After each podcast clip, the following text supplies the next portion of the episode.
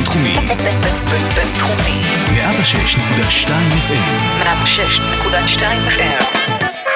מאחורי כל צחוק. פודקאסט על קומדיה ומה שמאחוריה. עם אלדד שטרית. תגידו, אתם מוכנים? אנחנו בפרק מספר 50. איזה פרק חגיגי. אה, ברוכים הבאים למאחורי כל צחוק, אני אלדד שטרית. כמו כל שבוע, אני מארח כאן קומיקאי לשיחה על הכל. כמו שאמרתי ממש לפני רגע, זה פרק היובל של הפודקאסט הזה, אז תודה שאתם מאזינים, באמת תודה ענקית לכם על ההתמדה. אני לא חשבתי שיהיה משהו בעולם הזה שיהיה לי כיף כל כך כמו סטנדאפ, אבל הנה מצאתי עוד משהו. Uh, האמת שלא כמו, כמעט כמו, אני בוא לא נחטא, בואו לא נגזים. Uh, אז הפרק היום זה פרק מיוחד, כי יש כאן איזושהי סגירת מעגל קטנה בשבילי. האורח הוא דודו ארז, אתם מכירים את דודו ארז, ואם לא, אז תכף אני אציג אותו קצת יותר לעומק. Uh, אני ודודו עשינו פיילוט לפודקאסט הזה הרבה לפני שהוא עלה לאוויר כאן בבינתחומי בהרצליה. הרעיון של הפודקאסט היה קיים אצלי הרבה מאוד זמן, והייתה איזושהי תחנת רדיו, לא נזכיר שמות, שהייתי איתם במגעים, ועשיתי שני פיילוטים שם, והם לא כל כך אהבו, ולא כל כך הסתדר. אז uh, זהו, אז הפרק עם דודו היה פיילוט שעשינו, אני, לא- אני, אני לא יודע אם היה משהו ש... מן הסתם, לא היה לי ניסיון. לא היה לי ניסיון בכלל, זאת הייתה ההקלטה הראשונה אי פעם שעשיתי עם הפורמט הזה. אז מן הסתם אה, היה לי עוד מלא מה ללמוד. אה, דודו היה מרואיין מעולה גם אז, ואני בטוח שגם היום יהיה מדהים. אה, זהו, לא יודע, אני שמח שאני עושה את זה בבינתחומי, באמת שאני שמח. לא, אני לא אדם של מסגרות, אתם בטח כבר יודעים את זה. אה, אה, לא, הסתד... לא הסתדרתי בישיבה התיכונית, גם בצבא לא היה לי כיף, אני נשוי עכשיו שזה עוד מסגרת, סתם, סתם, סתם, האמת ש...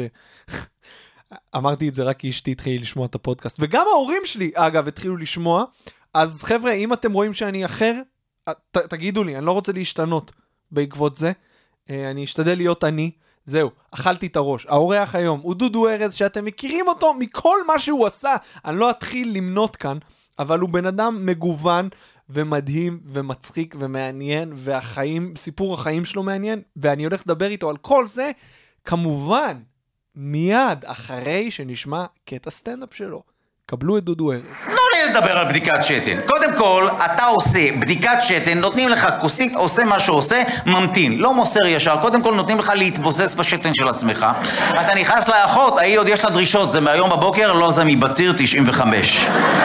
בואו נעלה לשיניים. כשהולך לשיננית, היא תמיד מסבירה לך איך לצחצח את השיניים, אתה ישר אומר לעצמך, די, באמת מהיום אני מקפיד על השיניים בטירוף. צחצוח אחרי כל ארוחה, חוט דנטלי, הכל. יום אחרי זה אתה נרדם עם פסק זמן בפה, שטויות, צחצח באוגוסט. עכשיו, מה הקטע שהרופא שיניים תמיד מתחיל את הסמולטוק איתך, רק אחרי שהוא תוקע בך את כל המכשירים, מרדים לך את הלשון, שם לך שואב רוק, צמר גפן בחניכיים, ואז, אז מה, יש תוכניות חדשות? אני אוהב מאוד להסתובב ברשת פארם, לא חשוב שמות, לא אזכיר את שמה, אבל אני אוהב להסתובב ולא לקנות הרבה פעמים. עכשיו, זה נורא מביך, למה? כי אתה חייב לצאת דרך הקופות, ואז כולם מסתכלים עליך עם פרצוף של גנב, אז מה אתה עושה? אתה מרגיש צורך למלמל משהו, אה, אז אין פה שמפו לאיגואנות, ואתה הולך. דודו ארז, ברוכים הבאים. שלום, כיף. תוכנית 50, ברכות. תוכנית 50, כיף כן, שבאת. חגיגות היובל, האולפן מקושט, מלא בכל טוב, כיבוד, אין כלום.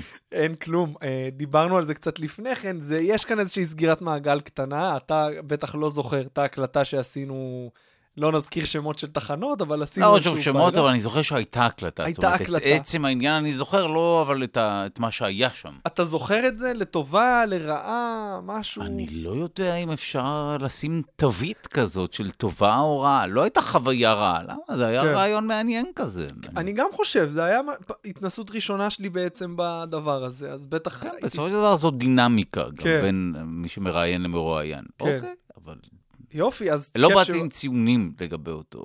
זהו, אז אירוע. אני כאילו זה איזשהו אירוע, לא דרמטי, אבל זה היה איזושהי נקודת מפנה. של- שום דבר לא דרמטי, וכל רגע הוא נקודת מפנה בדיוק כמו שהוא לא. עזוב. אני מאוד אוהב את הגישה שלך, מאוד אוהב את. התפיסה, כי, כי זה מאוד לא אופייני לסטנדאפיסטים, הגישה הזאת. למה בדיוק אנשים שעושים סטנדאפ יודעים שאין לך peak בסטנדאפ, אלא כל הופעה זה משהו חדש. הרולטה הזאת מסתובבת כל ערב מחדש. נכון, בסטנדאפ כן, אבל כן. בחיים בכללי... אה, סטנדאפ- בחיים מניות עולות ויורדות, נכון. אבל זה לא קשור לסטנדאפ עצמו בדרך לא, כלל. לא קשור לסטנדאפ עצמו. נכון. אה, תספר לי ככה בקצרה על מה אתה עובד בימים אלו חוץ מהסטנדאפ. אה, באמת סטנדאפ והרבה, כי אני בסוג של חופשה מתוכנית הרדיו שאני בדרך כלל משדר בה, אה, אז אני באמת ניצלתי את הזמן לכתוב המון, וגם על ילד חדש וכולי, לעדכן את ההופעה, זה כבר לא נכון. רווק בדייטים, אלא זה נכון. איש אה, מחליף חיתולים. אה, אז זה היה לי חשוב. גם אה, משהו לחינוך, כל מיני דברים אה, עושים, קצת טלוויזיה, קצת רדיו, נחמד, כן. אז בוא נפתח ככה עם הסטנדאפ, כי יצא לי לפתוח מופע שלך לפני חודש בערך, נכון. בהבימה, והיה לי מאוד כיף. אה, אבל שמתי לב למשהו מאוד מיוחד. אני לא זוכר שראיתי גיוון כזה אצל אף אחד מהסטנדאפיסטים בארץ מבחינת סגנון הקהל. היו שם חרדים, היו שם חילונים מבוגרים, בורגנים. נכון, אתה צודק, אני זוכר גם את ההופעה הזאת, אני יודע על מה אתה מדבר. כן, נכון, היו שם צעירים. אני זוכר נכון, שלא נכון. הצלחתי להתרכז, כי הייתי תקשיב, עסוק זה- במה קורה פה. זה מאוד מוזר, כי, כי הקהל הוא, הוא מן הסתם תמהיל, תראה, זה בדרך כלל תמהיל, אבל אתה צודק שאני, אולי כסטנדאפיסט, זה, אנשים בדרך כלל באים אה, אליי להופעה כי אני עושה סטנדאפ, אבל הם מכירים אותי מקומי קומי 17 Mm. שנה, לילה בכיף אה, 10 שנים, אה, אולי קצת רדיו.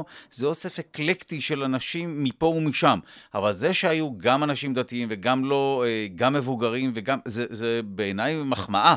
קודם כל אומרת, ברור. כי, כי יש משהו בזה שאתה אומר, תשמע, אני פותח את עצמי. אמנם ההופעה היא באמת נקייה, אני משתדל אה, שהיא תהיה נקייה, ואני באמת לא נוגע ב, בדברים שהם, אה, שלא בא לי לגעת בהם, או שאני לא מאמין בהם. אה, וכשהמטרה היא רק להצחיק. אני באמת בא להגיד את מה ש... ש... ש... את החוויות שלי, לספר, לתת את ה-point of view שלי, את הפרספקטיבה, ולכן זה מאוד מחמיא לי שאנשים רוצים להיות שותפים ל-point of view. אגב, יש הרבה אנשים שבאים ואומרים לי, אנחנו מאוד אוהבים אותך, מאוד הצחקת אותנו, לא ידענו שאתה כזה מצחיק, בטלוויזיה אתה איקס, אתה Hmm. קריקטורה מסוימת, ופה אתה... אתה בן אדם, אתה מצחיק, כיפי. שזה בטח משהו שאתה שומע הרבה. המון. על הפער הזה. נכון. ואיך אתה בהופעה אה, חווה את זה? אתה, אתה, אתה מצליח, אתה מרגיש שאתה מתחבר לכולם בסופו של דבר? תראה, אני לא יודע, אני לא יודע מה זה כולם, כי אתה עומד על במה ואתה מופיע מול קהל, זו, זה יצור אחד קהל. Uh, אתה יודע, אתה משתף את... Uh, זה לא סוד שהפאנצ'ים שאני עושה בהופעה נבדקים. זאת אומרת שאני הולך, בודק אותם כמה פעמים, רואה שזה באמת מצחיק קהל, ואז אני עושה אותם בהופעות. הגדולות. אבל זה לא... זה החלק שהוא לא חוכמה, אתה בודק את הדברים. אתה לא בא ומאלתר נכון. מאפס. נכון, אבל... יש מידה של אלתור, אבל אה, ברור ש, ש, שזה כיף גדול, ו, וזה גם תהליך מעניין, כי אני לאחרונה העליתי ווליום בהופעות, והופעות פתוחות, ופתאום אתה מרגיש מה זה לעשות הופעה של שעה ועשרים, שעה ועשר דקות, לדבר על החיים שלך באמת. זה מאוד מעניין, זו, זו חוויה כמעט רוחנית כזאת, מעבר, אתה לא סתם בא להצחיק, אני לפחות משתדל. שאני מניח שמבחינתך גם, ממה שאני זוכר מהשיחות איתך ומראיונות שראיתי איתך, אה, זה משהו שמשנה לך את כל הגישה כלפי סטנדאפ. כי אתה לא מגיע עכשיו לעשר דקות לקאמל, אה, עושה את זה אולי, אה, לא אגיד חוסר חשק, אבל באת לעבוד. לא, לא. קודם כל, תראה, אני בודק חומרים. אני כותב בבית, ובא ל Camel Comedy Club, או ל Factory, או לא לא משנה מה, ואתה אתה בא לבדוק את החומרים. אבל אה, נכון, זה וייב אחר, שאתה בא לעשר דקות, עושה פאנצ'ים, קצת מאלתר וכולי. אגב, לפעמים ההופעות האלה הן כיפיות בצורה יוצאת דופן, כי אתה דווקא בא פחות מחויב, ודווקא בעשר נכון, דקות, אתה יודע, אתה לא נכון. חייב עכשיו לספק את הסחורה שעה ועשרים. אז דווקא יש משהו בהופעות האלה, ואתה יותר משוחרר. אבל יש משהו בהופעה גדולה, שאתה שעה ועשרים, אתה יודע, לקחת לבן אדם שעה ועשרים מהחיים, הוא בא ורואה אותך, אתה צריך לרתק אותו, לעניין, אין דבר כזה לשעמם. כן. אחרי שעה ועשרים אתה חייב להילחם ולעשות את זה גם בשבילו, וגם להוציא את עצמך. לא, אתה יודע, זה, זה, זה משהו מאוד משמעותי. אם הייתי שואל מישהו, אה, לפי דעתך, מה, מה הוא חושב, מי, האם אני מכיר את דודו ארז קצת יותר טוב אחרי שראיתי הופעה שלו? פי האם- מיליון. פי מיליון. כשאתה רואה אותי בטלוויזיה, אתה לא מכיר אותי. אה, בהופעה אתה כן מכיר אותי, כי גם, אתה יודע, הפאנצ'ים זה ה... זו הדרך שלי להתבונן על העולם, אז אתה מכיר את ה... זה, זה כאילו ישבת איתי. הרבה אנשים גם מדברים איתי אחר כך ובאים איתי, אתה יודע, אחר כך אתה קצת כזה overwhelmed וקצת מופתע מזה שאנשים פתאום אוהבים אותך, מקבל אהבה, כשאתה אתה לא, לא מבין מה אוקיי, אמרתי את הדברים האלה, אבל כשאנשים אוהבים אותך, זה, זה כן, הם אוהבים אותך יותר. אמרת פעם בריאיון שבשביל להתפרנס בארץ אתה צריך לעשות הכל מהכל, גם סטנדאפ, גם טלוויזיה, גם... כדי uh, להיות קומיקאי פעיל uh, ולהתפרנס מזה באמת, לא לעבוד בעוד עבודה, אתה צריך לעשות כמה שיותר דברים בארץ, אבל זה גם, זה מאוד חיובי גם, אתה אתה, אתה יכול, אתה יכול להרחיב את הגבולות של עצמך. כתיבה, נגיד, אני מאוד אוהב, אה, להיות תסריטאי של תוכניות שאני משתתף בהן, כמו חפרנים וכולי, להגיש תוכניות, להגיש תוכנית מדע, כמו בתאגיד, אה, שלושה שיודעים, בכאן תרבות, אה, אבל מצחיקה. אתה יודע, אתה עושה הכל, כן, סרט קולנוע פתאום, לא יודע, מיליון דברים. אבל דווקא בגלל זה, הקהל שמגיע להופעות לא בהכרח מגיע בגלל הסטנדאפ, כמו שאמרת. הוא מגיע נכון, כי הוא נכון, ראה אותך פה, נכון. הוא ראה אותך שם. איך זה משנה את החוויה בשבילך, או... כי אני חושב שהם חווים אותי בצורה יותר מדויקת וטובה. התגובות שאני מקבל הן הרבה יותר... אה, אני מסקרן אותם מאוד לפני, כי הם לא יודעים איך אני בסטנדאפ. אומנם יש קטעים ביוטיוב וכולי, אבל הם עדיין מתייחסים אליי כרגע, הוא דמות, הוא עושה דמות, זה הוא, הוא מדבר ככה, איך הוא באמת. ובסטנדאפ הם רואים את ה... באופן אולי אבסורד, בסטנדאפ יש לי פחות מניירות של דמות mm. ודיבור מוזר מאשר ב... בטלוויזיה ואולי אפילו בחיים. זאת אומרת, יש משהו אמיתי על הבמה. וואלה. כן? שזה יותר כיף לי. זאת אומרת, אני דווקא שמעתי על אנשים שאמרו לי, הוא מדבר כמוך, ההוא מדבר כמוך, ו... אבל זה לא כמוני בסטנדאפ, כי בסטנדאפ אין לי את הדברים. זאת אומרת, יש, לא יודע, זה, זה ככה מרגיש לי. אני גם, אני מסכים. אני חושב שכשרואים אותך על הבמה עושה סטנדאפ, אתה מהר מאוד אומר, אוקיי, זה, זה הבן, אין פה, אין פה תיאטרליות מוגזמת. לא, אין פה משחק, נכון, זה, זה לא קריקטור, נכון, בן אדם. אני מקבל עכשיו את דודו ארז. אתה יודע, לזה חיכיתי. בדרך כלל מניירות של דמות, זה משהו שנועד להגן על עצמך מפני חשיפה. אתה בדרך כלל מתחיל את הקריירה, הרבה פעמים מסתתר מאחורי דמות, מאחורי פאה, כן. מאחורי מניירות מוגזמות, אף בן אדם הוא לא ככה באמת. אה, אה, אתה מסתתר כי אתה לא רוצה, אתה רוצה לשמור על עצמך. מתישהו אתה מספיק בטוח ואתה מוציא את עצמך האמיתי. ואז אתה מצחיק באמת. אם עצמך האמיתי הוא מצחיק באמת, אני מקווה, כמובן. אני זוכר שפעם אחת אה, דיברתי איתך בקאמל, לפני שנתיים או שלוש, ו... אמרתי משהו כמו, וואי, איזה כיף, כאילו, איזה כיף להופיע, אני ממש שמח שבאתי היום, ואמרת לי, לא, לפעמים, אה, לפעמים סטנדאפ זה סבל נוראי, אני מסתכל על השעון ומחכה שיעבור. אתה לא, אתה לא מסכים למשפט הזה? אה... לפעמים. לפ... אה. תראה, זו חוויה... אה, אה, אה, קומיקאי אמריקאי שאני לא זוכר את שמו, אמר שבסטנדאפ אתה משלם כסף לסטנדאפיסט, לא על הופעות טובות, כי mm. הופעה טובה כולנו היינו באים בחינם, אתה מקבל כפיים מ-500 איש והולך, אלא דווקא על הופעות שאתה צריך להילחם. זה לא תמיד כיף, אבל אה, אחת, זה הולך ומשתפר כמובן עם השנים. אתה יודע, אתה צובר יותר חומרים, אתה יותר מבין איך להתנהל על הבמה כך שאתה תצחיק. זאת אומרת, החוויה היא הרבה יותר טובה מאשר בהתחלה, למשל נכון. לפני 15 שנה עבורי. וגם, אתה יודע, אני עשיתי מסלול הפוך, אני התחלתי מטלוויזיה. ואז כשאתה בא מטלוויזיה, משופשף בטלוויזיה ולא משופשף בסטנדאפ, אז אלה חוויות נוראיות בהתחלה. כי אתה לא מספיק טוב על הבמה. בבמה אנשים לא יודעים, אבל זה... Mm. התמדה זה 90 אחוז בערך מהדברים. 90 אחוז ההתמדה, 10 אחוז חומרים ועוד קצת פרסונה. זאת אומרת, תמשיך, תמשיך, תהיה מספיק עקשן, אז אם לא בשנה העשירית, 15, 20, מתישהו זה יגיע לאנשים. אתה התחלת להופיע, ב... עשית סטנדאפ ב-2010 לראשונה, 2009, משהו כזה? אולי לא אפילו לפני, אולי... זה היה תוך כדי מהדורה מוגבלת, תוכנית שהנחיתי בביפ. ראיתי מסביבי אה, קאדר של אנשים שעשו סטנדאפ, גם אטינגר, נדב פרישמן, העורך הוא היה בכלל מהקאמל וכולי, אה, שחר אה, חסון שהיה שם, השפעה של אנשים מסביב, ש... שאתה יודע, אתה אומר, אולי גם אני יכול לעשות את זה, גם, אתה יודע, כקומיקאי, הדבר, החלום האמיתי זה להצחיק אנשים, לא רק... להיות בטלוויזיה ופה ושם אה, להצחיק קהל או להדביק צחוק, אלא באמת להצחיק אנשים. והחוויה הראשונה שלך בפעם הראשונה באמת שעלית, אז לא הייתה טובה, נכון? אם אני זוכר. זה לא נכון. לא הייתה טובה. איך הבלקאוט? זה היה קטסטרופה. זה היה הכי גרוע שיכול להיות. וואי. כן. אתה לומד חצי שנה טקסט, שאתה מספר אותו לאנשים וכולם אומרים לך, אחי זה מצחיק, אה, זה מצחיק. לומד חצי שנה, למדתי איזה שמונה עמודים, עליתי על הבמה, בלקאוט. נורא. מה עשית? שכחתי הכל, ניסיתי לאלתר, אמרתי, רגע, אני איש מצחיק. עכשיו, לא ידעתי שאני איש מצחיק, אבל לא מיומן על הבמה. ניסיתי לאלתר, הבאתי, באופן טיפשי עוד יותר, הבאתי חברים לשם. יואו, איזה טוב. הכי גרוע. ואז הייתה דומייה כזאת, זה היה בבית ציוני אמריקה. היה ממש, אתה יודע, קולות של צרצרים, ואז שמעתי צחוק מוכר של אחד החברים באמצע הדומייה. ואז אתה אומר לעצמך. או, אחת, אל תביא חברים, שתיים, אתה יודע, מהנקודה הנמוכה ביותר, אתה מנסה לעלות. תשמע, אני אומר את זה להרבה סטנדאפיסטים מתחילים, אה, לא לבזבז את ה... באופן טבעי, כשאנשים קרובים שומעים שאתה מתחיל לעשות סטנדאפ, הם באים להופעות. נורא. אבל זה גרוע, כי אתה נו, הכי גרוע. תקשיב, אני הייתי, אה, אה, את- איזה יום היום? רביעי. אז ביום שני, בדקתי חומרים בקאמל. פתאום, שורה ראשונה, בן דוד שלי, שלא ראיתי יואו. 15 שנה. אחי, מה הדיבור?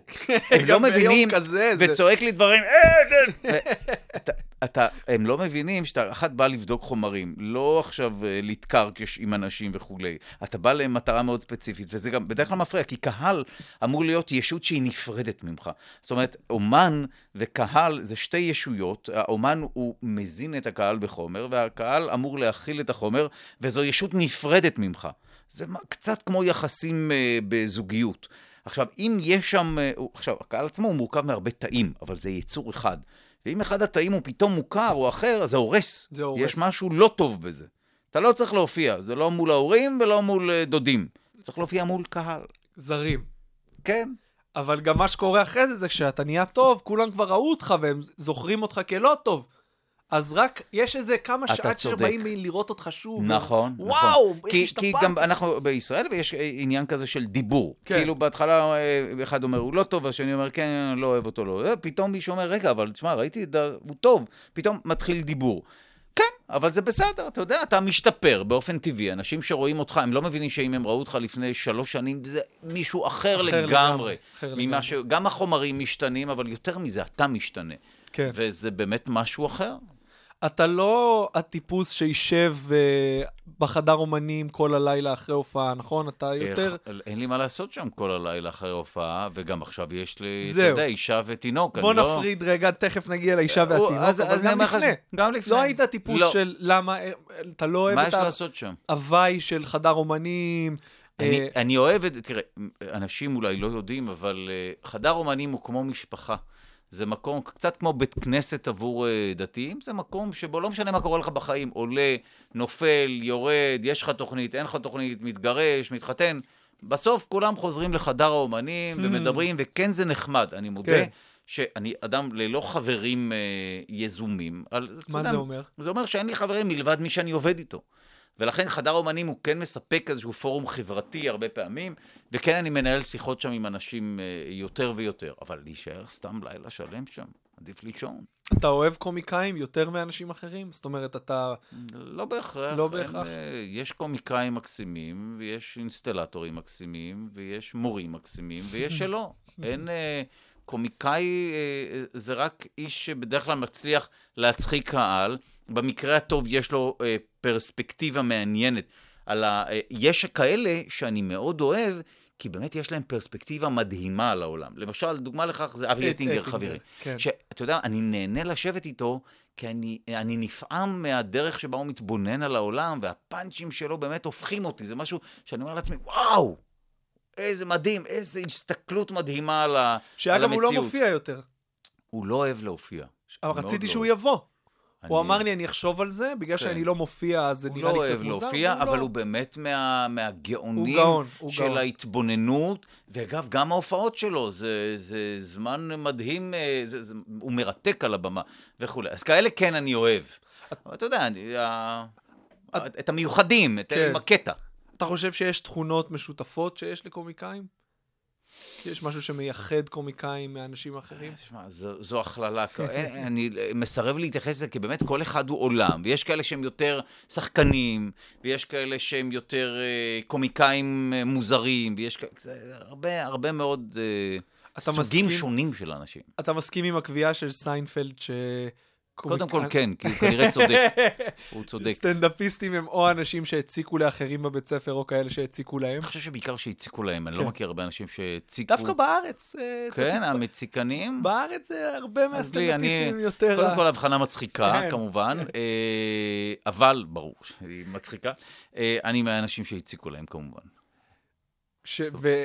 ואז פיצית על זה באמצעות הומור. כן, הומור שגרם... מה, מכות או ירידות או מה? לא, בדרך כלל אה, אה, אנשים אה, התחילו להציק לי, אני עניתי להם, ואז חטפתי מכות רצח, המשכתי לענות, ושוב חטפתי מכות. כך, כן. זה, אני לא... במהותי אני לא, לא הרבצ... מעולם לא הרבצתי, גם לא בבית ספר וכולי, וחטפתי. אז לפחות עניתי. תגיד לי, אתה עכשיו הפכת לאבא לפני כמה זמן? חצי שנה. חצי שנה. ובגיל 47. כמעט שבע, ממש עוד חודש. וואלה. עוד כמה, כן, חודש. אז קודם כל מזל טוב על שני הדברים. איך ה...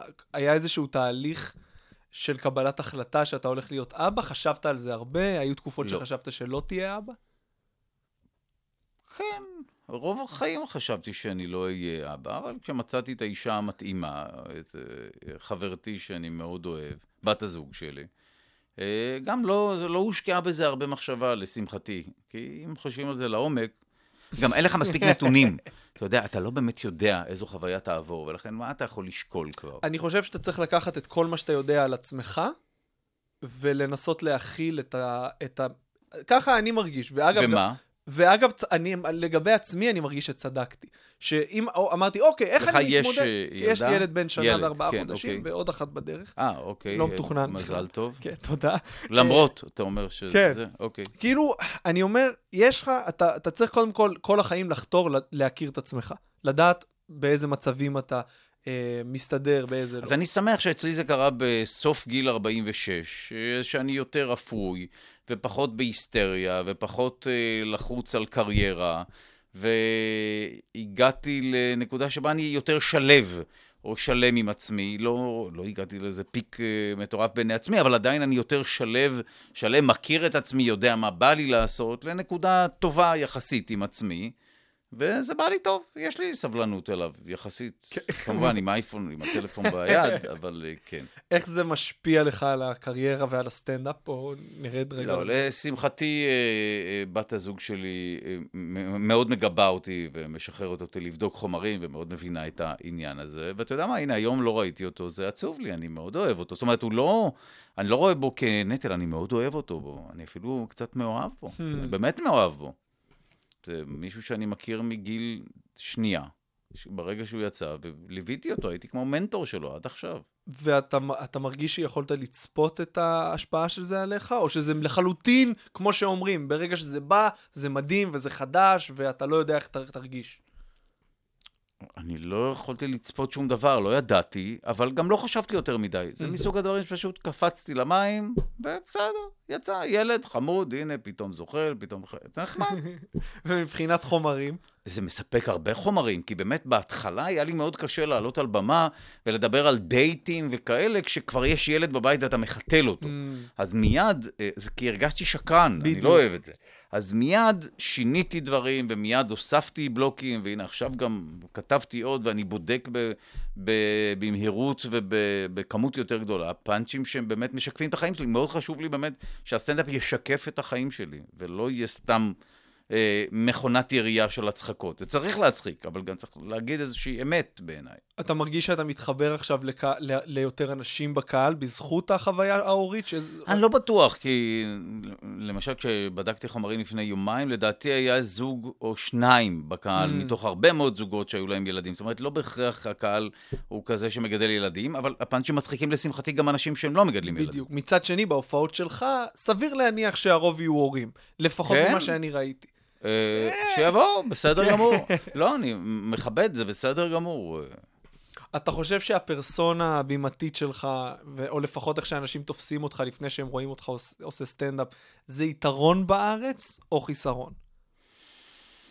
אני לא יודע, תראה, זה מה שיש לי. זאת אומרת, הפרסונה הזאת, זה מה שיש לי. אני משער שלכל דבר יש יתרון ויש אה, חסרון, אה, חיסרון, אבל אה, אתה יודע, זה מה שאני בא למכור, איזושהי פרסונה. שוב, על הבמה היא קצת יותר מרוככת, בטלוויזיה היא מסוימת, שוב, גם תלוי באיזו תוכנית, באיזשהו שלב, במשאלי רחוב גם, זה משהו אחר.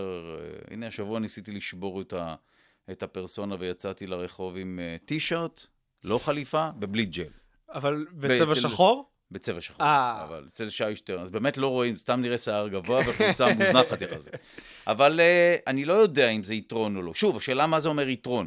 מבחינה קומית זה מבח- יתרון גדול, מבחינה כלכלית אולי זה קצת חיסרון, לא יודע, אתה בוא יודע. נגיד דבר כזה, כשאתה, כשאתה עולה להופיע במועדון סטנדאפ, יש אה, את הטייפקאסט של הסטנדאפיסט הישראלי, בוא נגיד ככה, שרוב הקהל יישב ויגיד, וואלה, אני מרגיש, לא יודע, אם בן בן עולה לבמה, אם יצחקי עולה לבמה, אה, יש איזה משהו, משהו באנרגיה שהוא מאוד ישראלי.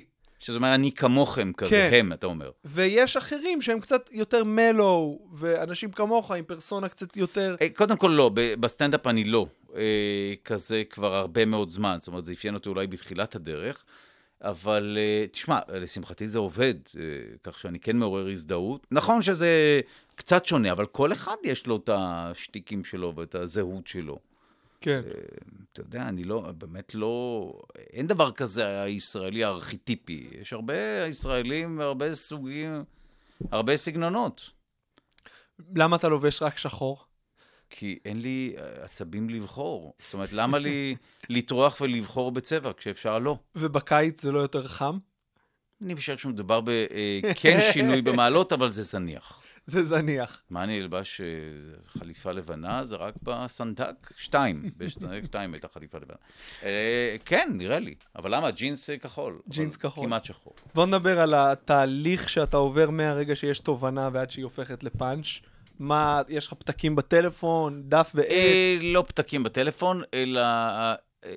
זאת אומרת, לפעמים אני מקליט כזה תובנות וכולי, אבל גם בשנים האחרונות אני פשוט יושב מול מסמך וורד, כשיש לי כמה שעות אה, זמן, יושב ומנסה לחשוב, עובר על חומרים ישנים שכתבתי, מנסה לזהות פוטנציאל במשהו, מנסה לפלפל, או שוב, באמת הדברים החדשים זה דברים שאני נתקל בהם תוך כדי החיים עצמם. אה, של איסוף של המון... אה, אה, תובנות, אבל אתה יודע, להפוך פאנץ' לתובנה זה, זה הגביע הקדוש של העניין, כן. זאת אומרת, זה הפיצוח.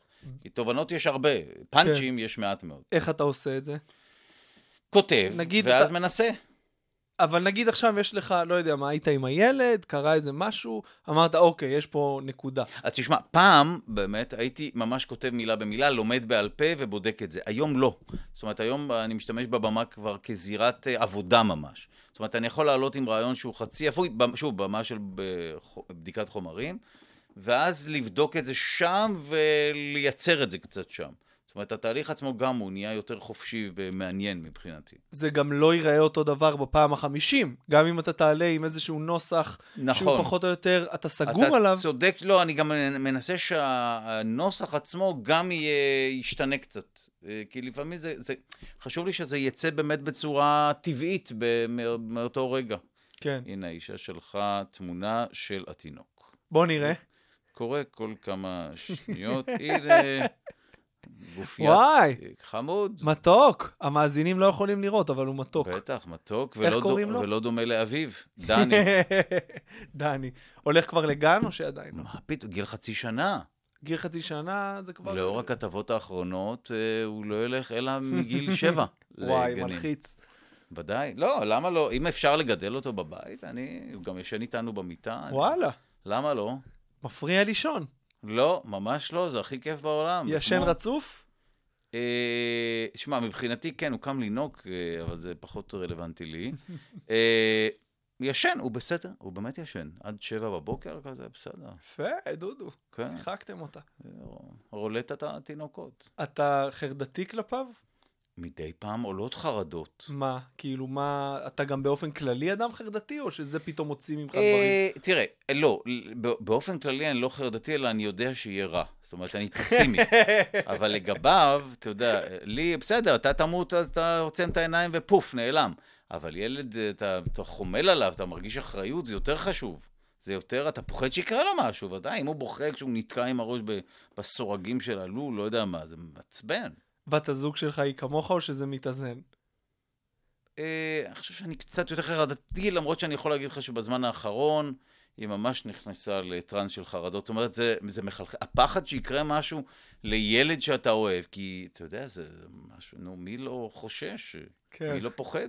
עולמנו מלא בסכנות. כן, במיוחד עכשיו, תשמע, הגנים, מה שקורה זה... וגם, בוא נגיד האמת, בתקשורת אנחנו מוצפים בסיפורים שליליים כל הזמן, של אסונות, וזה מייצר איזשהו לחץ, איזשהו סטרס. כן, האמת שעם ילדים, אני רק בגלל זה אמרתי, אולי עדיף בכלל כלום, לא להביא, רק בגלל הסיכוי הזה, אתה יודע, זה מלחיץ, אתה לא יודע. זה מלחיץ, בטח.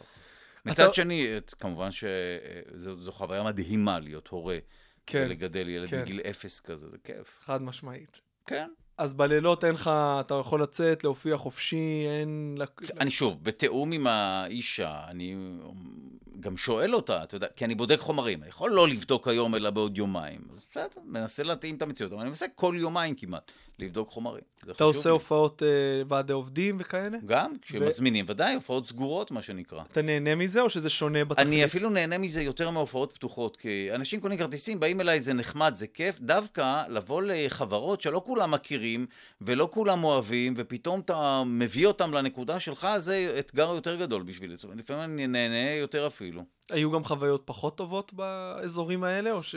תמיד יש חוויות אה, יותר אה, טובות, פחות. אה, לא מזמן הופעתי באיזה כנס שעשו, לא משנה לאיזה מישהו, ש... משהו ממשלתי שהזמינו אותי, לא בדיוק ממשלתי, ואישה התחילה לצעוק עליי באמצע ההופעה, למה אתה מדבר ככה על אמא שלך? מה, למה אתה אומר את זה? כאילו, היא לא הבינה שזה סטנדאפ, אחת זה גם מה כבר סטנדאפ. אמרת? זה לא שההומור אחת, שלך... אלה בוט- פאנצ'ים. שתיים, אח- גברתי, אני לא מנהל דיאלוג על הבמה, אלא זה מונולוג שעושה כאילו דיאלוג, אבל זה מונולוג. אל תתערבי. שלוש, את לא מכירה את אימא שלי. תני לי להגיד, מה את עכשיו רוצה? איך התמודדת? אה, ניסיתי להסביר, הפכתי את זה לקומדיה, אתה יודע, אתה לא יכול... אה, אתה חייב להפוך את זה לבדיחה. הצלחת? בטח, אתה חייב. והיא צחקה, ברגע וזה, הזה, והיה זה רגע נחמד. קריטי בהופעה. כי מאוד, אם אתה מאוד. לא מצליח להפוך את זה... הכי כיף זה, גם בסוף ההופעות שלי אני נותן, אני מדבר עם הקהל ונותן להם להגיד מה שהם רוצים. זאת אומרת, אני יותר אה, משוחרר, זה לא ביי, סיימתי את הפאנצ'ים ביי, אלא אני דווקא אוהב את האינטראקציה הזאת. כן. מכל הדברים שאתה עושה, אה, כתיבה, תסריטאות, הנחיה, סטנדאפ, אתה יכול להגיד באופן חד משמעי שסטנדאפ זה הדבר שאתה הכי אוהב לעשות? לא. מה, מה, אם- האם יש דבר אחד כזה? אה, קשה מאוד, כי אתה יודע, כשאתה עושה רדיו למשל, ומצחיק נושאים שמרתקים אותך, אתה מדבר עם כל מיני פרופסורים על תרופות ומחקרים וכאלה, זה מרתק אותי. כשיש אתגר אינטלקטואלי זה מגניב אותי מאוד, ופיזיקאים וזה, זה מעניין אותי לא פחות. יש עניין. אה, אינטלקטואלי בזה. גם סטנדאפ זה מדהים שאתה עולה על במה ומצחיק. חפרנים, כשאתה יושב וכותב חודשים על גבי חודשים, מערכונים זה מדהים בעיניי. ימי צילום זה, כיף, אבל אתה יודע, העבודה הקשה היא כמובן כתיבה. כן. שאגב, חפרנים, נראה לי שזה אחד הפרויקטים שאתה הכי גאה בהם. ממש, נכון, אתה צודק. למה? כי, אה, כי סיימתי לעבוד בערוץ ביפ בזמנו, ואז אה, שנה וחצי די, עשיתי קצת סטנדאפ, אבל היה לי ממש כמה דקות בהתחלה, וחיפשתי עבודה, ולא מצאתי כל כך, אה, וזה מצב לא פשוט אה, בחייו של אומן, ו... ו אני זוכר שיגאל שפירא הציע לי, אה, נפגש איתי באיזה בית קפה, העורך של החפרנים, ואחד מההוגים של הפורמט זה היה הוא ורמי פרק, והוא אמר לי, שמע, אני, החלום שלי לעשות תוכנית אה, שהיא תוכנית מדע כמו שהיו כשאנחנו היינו ילדים. אמרתי לו, תשמע, זה גם חלום, אבל מי ייתן לנו לעשות את זה? ונתנו לנו לעשות את זה, בחינוכית. ובאמת, כשהתחלנו עם זה, לא ידענו לאן זה עולה, לא ידענו שנגיע לפרק 200, וזה היה באמת כיף גדול, וגם עשיתי את זה בניגוד לכל אה, מי שמייצג אותי, שיעץ לי לא לעשות את זה. זאת אומרת, כולם אמרו לי, זה טעות, זה לא פריים טיים, זה לילדים, זה מדע, למי אכפת מזה, אתה תהיה מורה, זה לא מעניין. ואמרתי, סבבה, יאללה, שיהיה גרוע, שיהיה לא מעניין, לפחות זה מעניין אותי. ולשמחתי זה דווקא התקבל ב- בשמחה גדולה. מההתחלה ואנשים- זה היה מוצלח? ממש ככה, היו גם ביקורות שהפתיעו אותי מאוד לטובה, וגם אנשים מבוגרים התעניינו בתוכנית, היא מיד שודרה בזמנו בערוץ 2. באמת שהייתה אווירה מאוד חיובית. זה, זה, הייתה, זה היה כיף גדול עם מירב פלדמן ויובל אה, סגל ומשה מלכה, אה, יגאל שפירא ורמי פרג, שהיו אה, היוזמים של הפרויקט הזה. בהתחלה לא האמנו בכלל שאנשים יראו את זה, אז הייתה אווירה משוחררת. זה לא תוכנית שאתה חייב להשיג רייטינג וכולי, ואתה באמת מתעסק בדברים מסובכים. ואתה באמת לא מאמין שמישהו יראה, וזה הכי כיף. כי. אז דברים טובים קורים. מדהים. אף אחד לא, אף אחד לא לחוץ. כן. כן? אתה מביא לפעמים לסטנדאפ רעיונות או תובנות שאתה שואב, לא יודע מה, מעולם המדע. בטח, ברור. ש... החלום שלי זה להביא דברים כאלה. יש לי מחקר שאני, יש לי עליו פאנץ'. לא הכל, כמובן לא כל ההופעה היא כזאת, אבל ברור שהכיף זה לעשות הופעה שאנשים אומרים, וואו, נכון. זאת אומרת, לשנות אצלם משהו, להביא איזו עובדה מאיזשהו מחקר חדש וכאלה, ואז להפוך אותם עם איזה פאנץ' מצחיק. אני חושב שזה מאוד יפה לראות סטנדאפיסטים שיש להם, שהם, ר... שהם רחבי אופקים.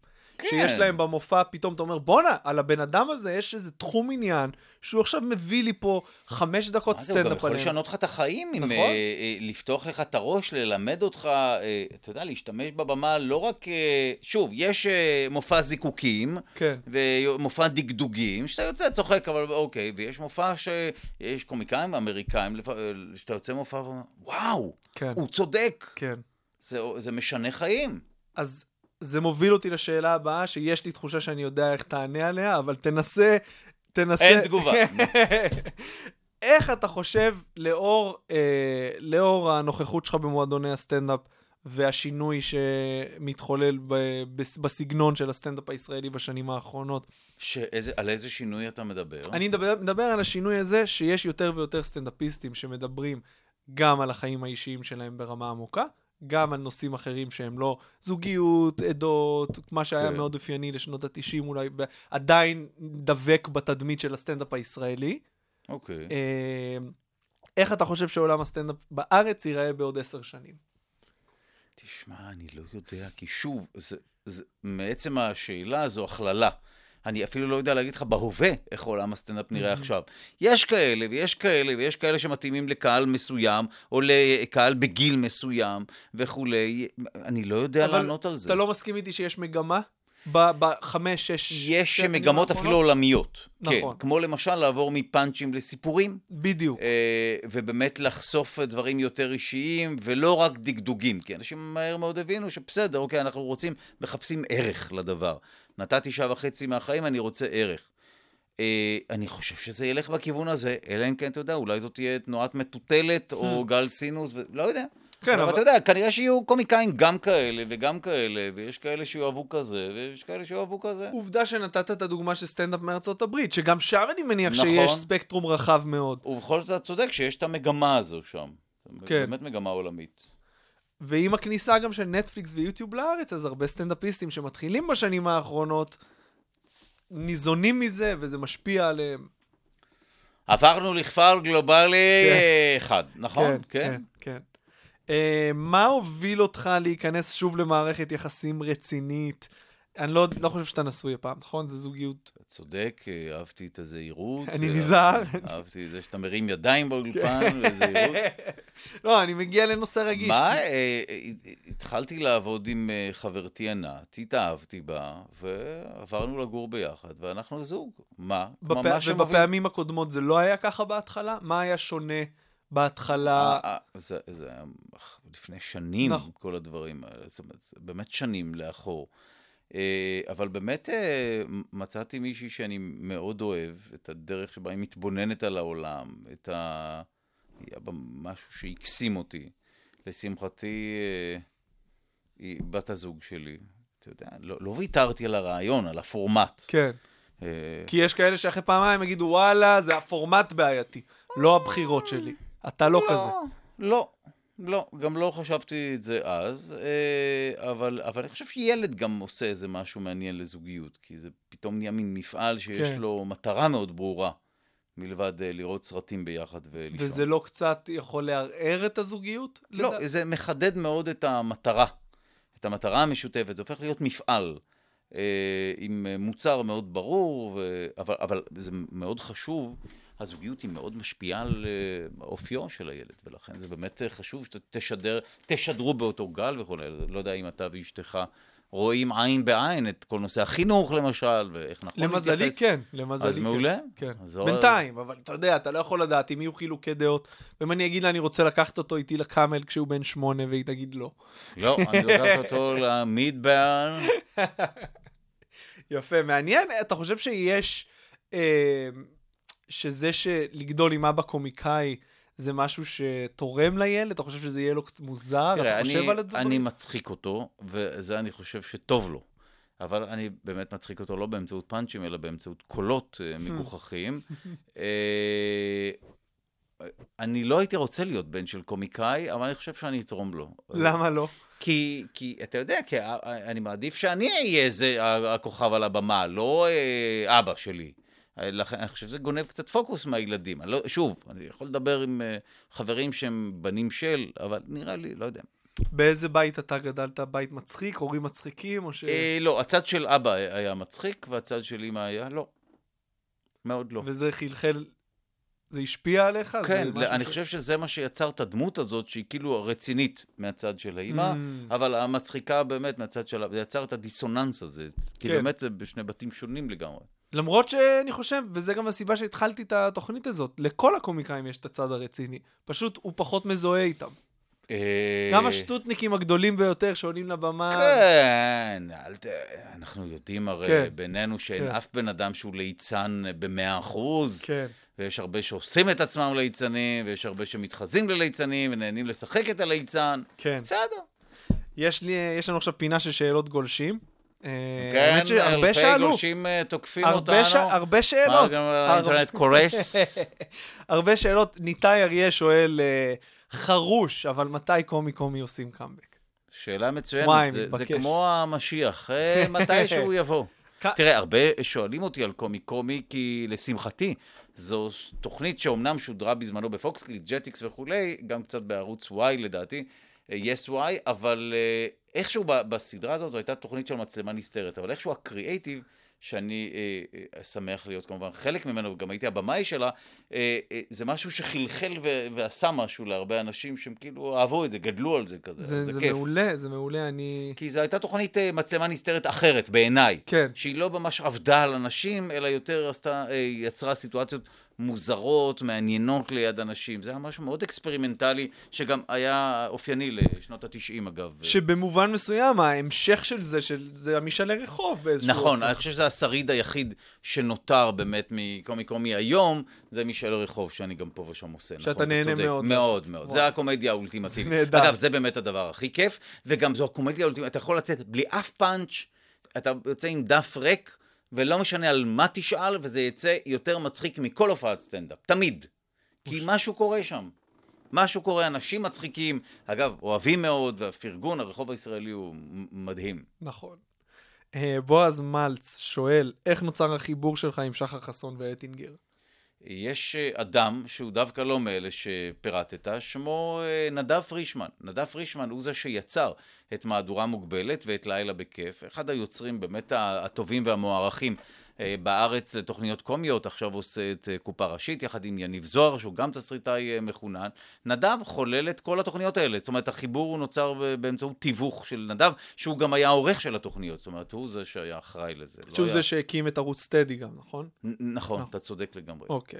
ארתור אלירן מורוז, אני מקווה שאני אומר את שמו נכון, שואל, אה, שאלה מתבקשת שאני רציתי לשאול, אבל הוא הקדים. אה, למה עזבת קריירה יציבה בתור עורך דין ונכנסת לשואו-ביז? מה דחף אותך לכיוון? באיזה מקום בחיים היית אז?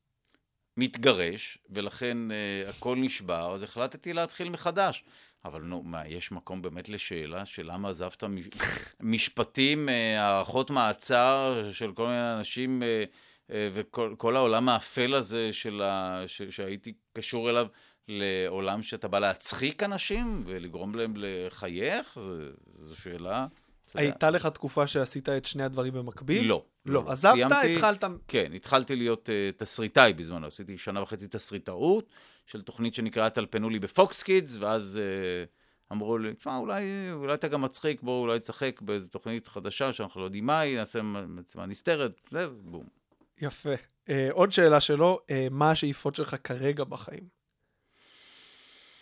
אה, כמו כולם, להיות יפה, עשיר ולחיות לנצח. מה השאיפות של כולנו? אני לא יודע. להיות מצחיק, לעשות דברים מצחיקים, להיות חלק מ- ממשהו מצחיק, כמו החפרנים למשל, שזה תמיד, כקומיקאי אתה תמיד אה, אה, צריך פלטפורמה. זאת אומרת, סטנדאפ נגיד, אתה לא באמת צריך פלטפורמה, אתה יכול לעלות על במה ולהצחיק, אבל בטלוויזיה, הכיף הגדול זה למצוא את החבורה שבאמצעותה אתה יכול להצחיק. כמו למשל החפרנים, שזו חבורה ש, שנוצרה אה, ובעיניי מאוד אה, מצחיקה.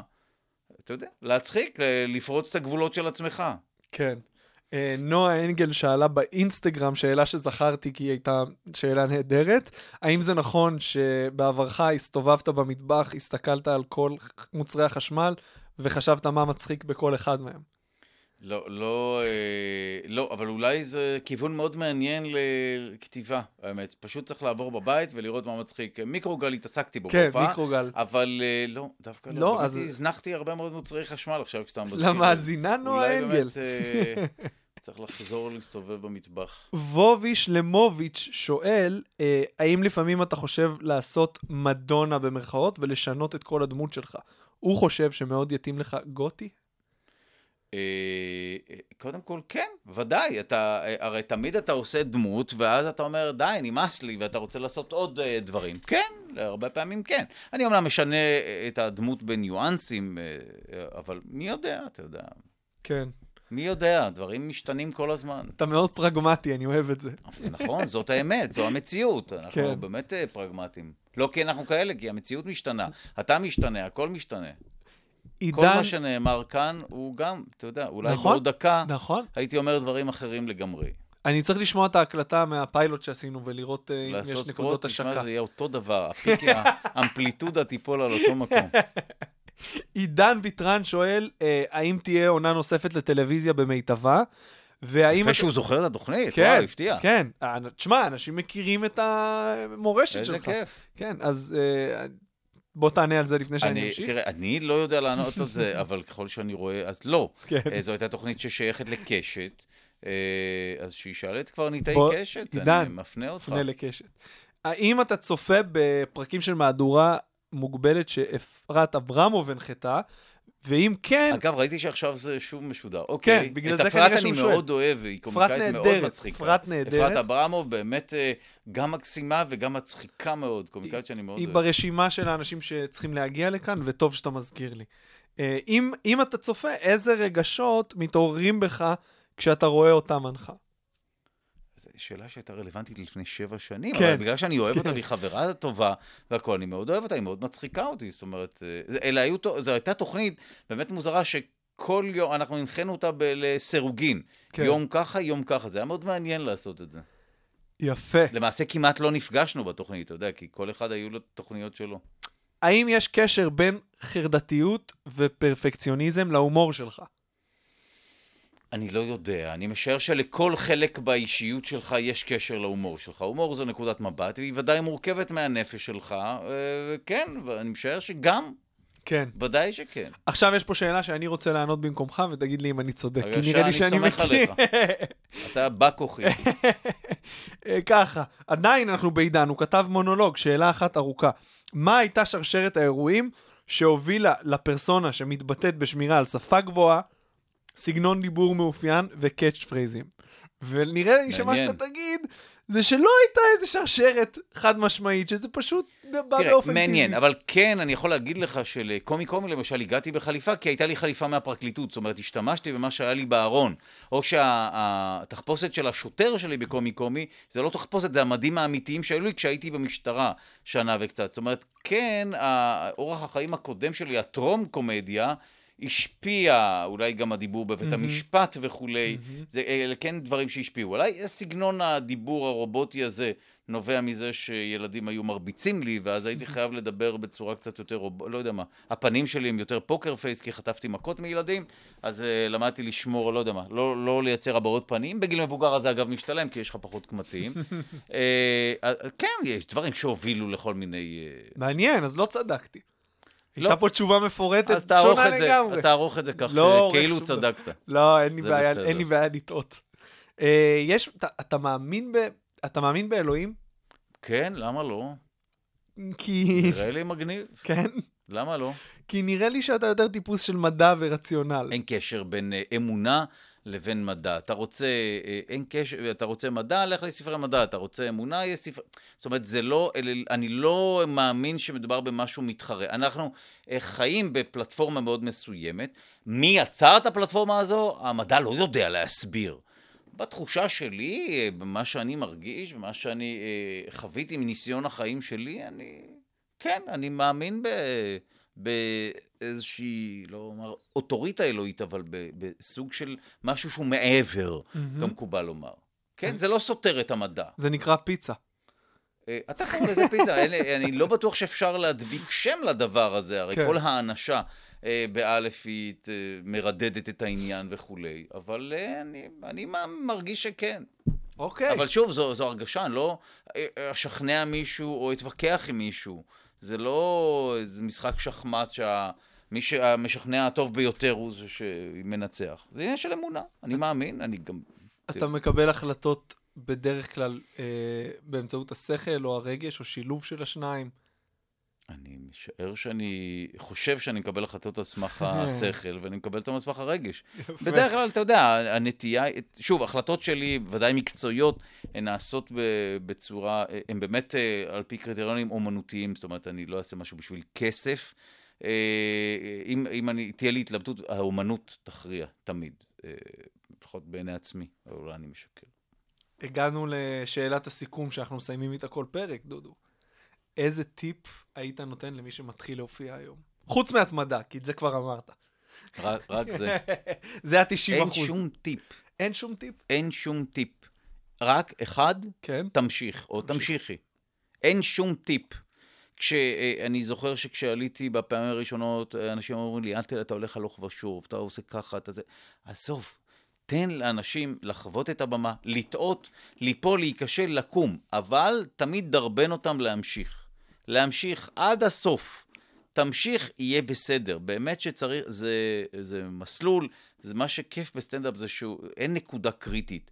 אלא זה תהליך שמלווה אותך כל החיים, החומרים משתפרים, הפרסונה משתפרת, אתה מרגיש יותר משוחרר. רק תמשיך ואל תישבר. אל תיכנס ללופ עם עצמך, תמשיך. יוצא לך להקליט הופעות כדי לראות מה אתה צריך לשפר? אני כל הזמן מקליט. מקליט, כל אה, הופעה שאני בודק בחומרים, ושומע האם היה צחוק או לא. קשה לך. להאזין לזה? זה קשה להאזנה? תמיד קשה ואני דוחה את זה בשלושה ימים. תמיד קשה. תמיד. זה קשה כל כך. ממש. לא יודע למה, זה כן, קשה זה מאוד. קשה להאזין לעצמך. גם אם אתה יודע. שהייתה הופעה טובה, לא, אין. קשר, אין קשר. ממש קשה להאזין, כאילו אתה לא רוצה, יש משהו בסטנדאפ שהוא כאן ועכשיו, ופתאום להפוך את זה נכון, לחזרה נכון. אחורה, זה פחות כיף. לא ועדיין זה מאוד מאוד מאוד עוזר כשבודקים מאוד. חומרים. מה מה זאת אומרת? זה, האינדיקציה היא, אצלי, אה, זה אם צחקו או לא. מה זאת אומרת? אם, אני בודק שלוש, ארבע פעמים, אם צוחקים כזה ככה, ככה, אתה ממשיך, משנה, אני משנה שוב. מיד. אם זה לא עובד אחרי שלוש, ארבע פעמים, להעיף מיד. זאת אומרת, תגדיר אבל עובד, שזה מפציץ, עובד. או... ש- אני נותן ציונים לפאנצ'ים. אחלה. אחלה, אה, אחלה מינוס, שזה אומר הוא יעוף. בינוני פלוס, שזה אותו דבר כמו הקודם, יעוף. בינוני, יעוף. חלש, יעוף. דומיה, יעוף. רק אחלה נשאר. אה, רק הטוב נשאר. ו- רק מה שמצחיק באמת. אבל יש לך רק אה, קטגוריה אחת לטוב, אין כאילו אח למינוס? יש, אבל זה? יעוף. יעוף. יעוף. אחרי שלוש-ארבע פעמים? יעוף. ברור, אתה רוצה להופיע עם פאנצ'ים לא מצוינים? למה? תופיע עם מופע הלהטוטים הטוב בעיר. למה לא? ואם אבל פתאום בפעם השישית הוא יהפוך מנהדר מינוס לנהדר. יש כאלה וגם פאנצ'ים שפתאום נסוגים לאחור. יש לפעמים תנועה כזו, אבל צריך לראות למה. ואתה יודע, לפאנץ' Mm. לפעמים יש התנהגות לאורך זמן, נכון, פתאום ממש. מפסיק לעבוד, פתאום אה, נקודה אחרת בסיפור נכון. מתחילה להצחיק. זה תהליך מאוד מעניין, וכמעט גם לא מוסבר הרבה פעמים, או לפחות אה, אני מתקשה למצוא לו הסבר רציונלי. הקהל עצמו זו, זו ישות מאוד מעניינת. אני חושב שזה תלוי באיך שאתה מרגיש אלוהית. כלפי הקטע. נכון. באמת, כמעט- אה, יש משהו, או, יש או. משהו לא מוסבר, אה, אה, לא, אני, אתה יודע שאין, אני, אתה ודאי יודע את זה בדיוק כמוני, שאין אדם אחד במדינה שיכול להגיד, להסתכל על מסמך וורד ולהגיד לך, זה יעבוד בוודאות. זאת אומרת, יש הרבה אנשים שיכולים להגיד, אבל כולם שקרנים. נכון. אין אחד שיכול לחזות את מה שיקרה על הבמה. למרות ש... למרות שאתה למ- טועה. לא, למרות שכשזה מגיע לחומרים שלך, אחרי כמה שנים אתה יכול להגיד בסבירות יחסית גבוהה, זהו, זה וה- כנראה יעבוד. אה, ועדיין אתה לא. משקר לעצמך. לא, הקהל הוא מכריע ויש משהו ברגע הזה שהוא לא ניתן לחיזוי. עם כל הכבוד לפלטפורמות קומיות ולמילים מצחיקות ולתנועות מצחיקות או לצלילים, אין אדם אחד שאין כמו לעמוד על במה, לא משנה מתי ואיך, ולבדוק את הפאנץ'. הקהל הוא האלוהים במקרה אני הזה. חוזר איתך קצת אחורה ל... אה, איך הכל התחיל? לאיך, לא, לאורח חיים של פאנץ' והשינוי שהוא עובר, אני חושב שזה קשור ל... יש לי תיאוריה שיש נקודה בפאנץ' שאתה, שהוא כבר מספיק מעוצב. אה, עשית אותו מספיק פעמים כדי שהוא יישב לך מספיק טוב, ואתה עדיין מאוד נהנה לבצע אותו. ואחרי זה מתחילה זה איזושהי מעניין. ירידה. אגב, יותר כיף לבצע סיפורים מפאנצ'ים. נכון. כי אה, סיפור, אתה, אתה אומר, חבר'ה, בוא, כי אנחנו בחיים לא מספרים כמעט פאנצ'ים, אלא יותר סיפורים. אתה יודע, נכון. סיפור הוא משהו שהוא, בוא, שמע מה כן, קרה כן, לי כן. אתמול וכולי. אה, ו- ופאנץ' זה כזה קצת ניסיון ישיר להצחיק. הרבה כן. פעמים אתה צריך להסוות את זה כן, בסיפור, ודאי עכשיו. טוב, תהליך מעניין. כן. דודו, אנחנו סיימנו. אם כן, עשרות. אלפי האזנות להסכת המוביל. תודה רבה רבה רבה שבאת. תודה על האירוח. כמובן. אה, מעריך את מזל זה. טוב, תוכנית תודה. 50. תודה רבה, תודה שהאזנתם, אנחנו זמינים בספוטיפיי, אפל מיוזיק, כל אפליקציות הפודקאסטים. וגם... וגם בעמוד הפייסבוק, מאחורי כל צחוק. תודה רבה, יאללה ביי. להתראות.